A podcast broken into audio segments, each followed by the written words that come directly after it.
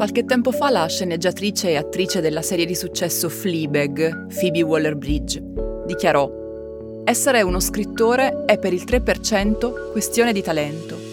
Per l'altro 97% dipende da quanto sei bravo a resistere alla tentazione di passare il tempo su internet e sui social. Non sappiamo quanta parte della scrittura di Fleabag sia dovuta alla forza di volontà di Waller-Bridge di tenersi lontana dai social e quanta al suo reale talento, ma sappiamo che gran parte di quello che facciamo ogni giorno, anche noi che non scriviamo le serie tv, è frutto del tempo che difendiamo dalla tentazione di scorrere le nostre pagine social.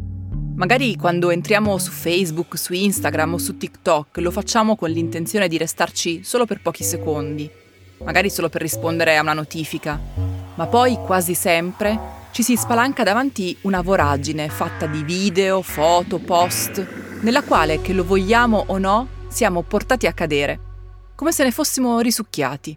Ma non è colpa nostra, e non è solo questione di forza di volontà e di capacità di resistere alle tentazioni. È proprio che i social sono fatti così, sono progettati per assorbire il nostro tempo e la nostra attenzione. È il loro lavoro e lo sanno fare molto bene. Sono Francesca Milano e questo è Coffee News, un podcast di Cora Media promosso da Allianz.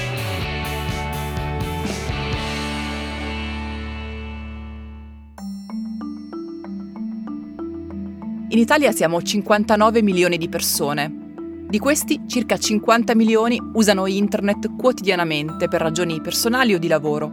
Di questi, circa 44 milioni hanno uno o più account social, si tratti di Facebook, di WhatsApp, di TikTok, di Instagram.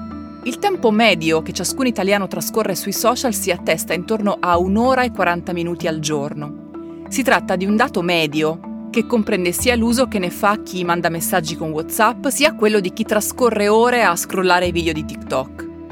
In base alle ricerche, sembra che l'uso dei social sia la forma di intrattenimento preferita dagli italiani, seconda solo alla televisione, sia nella forma tradizionale che in quella in streaming. Un mezzo che però per sua natura offre contenuti più lunghi, la cui fruizione richiede almeno un'ora. Secondo le rilevazioni AudioWeb del 2022, il social che gli italiani preferiscono è YouTube, che registra circa 36 milioni di utenti al mese, anche grazie alla sua formula per così dire di consultazione che permette di accedere, vedere quello che ci interessa e poi uscire. Al secondo posto in classifica troviamo Facebook, il capostipite dei social network che resiste nonostante negli anni la sua popolarità si sia un po' offuscata e la sua F azzurra abbia perso smalto non riuscendo a conquistare il pubblico più giovane. Facebook riceve visite da almeno 35,6 milioni di italiani ogni mese. Al terzo posto, il social che sta più caratterizzando questi anni e che per certi aspetti ha raccolto lo scettro di Facebook è Instagram, che ha 30 milioni di utenti e che in realtà a Facebook non fa nessuna vera concorrenza dal momento che arriva dalla sua stessa casa madre, Meta. Utilizzatissimo e diffuso è anche WhatsApp, anche se molti non lo considerano un vero e proprio social network. WhatsApp è presente sul 90% degli smartphone ed è usato da almeno 33 milioni di utenti ogni mese. Dati molto inferiori per la stella nascente del mondo social di questi anni, TikTok, che raccoglie circa 16 milioni di utenti ogni mese e che benché sia in costante crescita, non sta riuscendo a bucare la nicchia degli adulti, restando un social il cui uso è ancora relegato a giovani e giovanissimi. Numeri simili anche per l'ex Twitter, ora X, che almeno per ora e almeno in Italia sembra reggere l'impatto del ciclone Elon Musk. Male nel senso che hanno solo un paio di milioni di utenti mensili i due social che alcuni anni fa sembravano essere i nuovi unicorni del settore, ma che poi non hanno avuto il successo sperato, almeno non in Italia, Snapchat e Tumblr.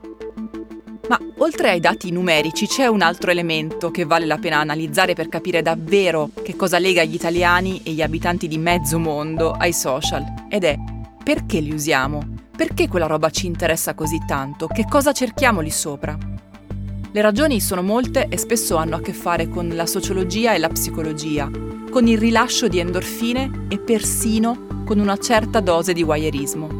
Ma tra le tante ce n'è una che riguarda quello che in concreto ci riporta su quelle pagine ogni giorno.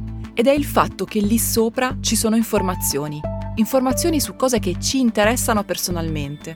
E non importa che si tratti di cosa sta facendo il nostro ex, o di come proceda la guerra tra Hamas e Israele, o di come si faccia la zuppa di funghi.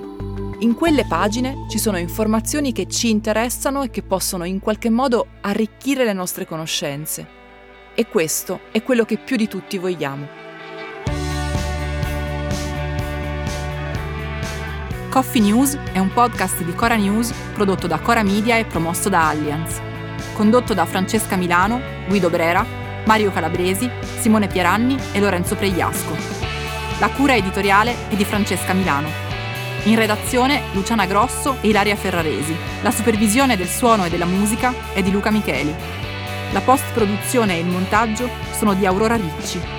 La producer è Monica De Benedictis.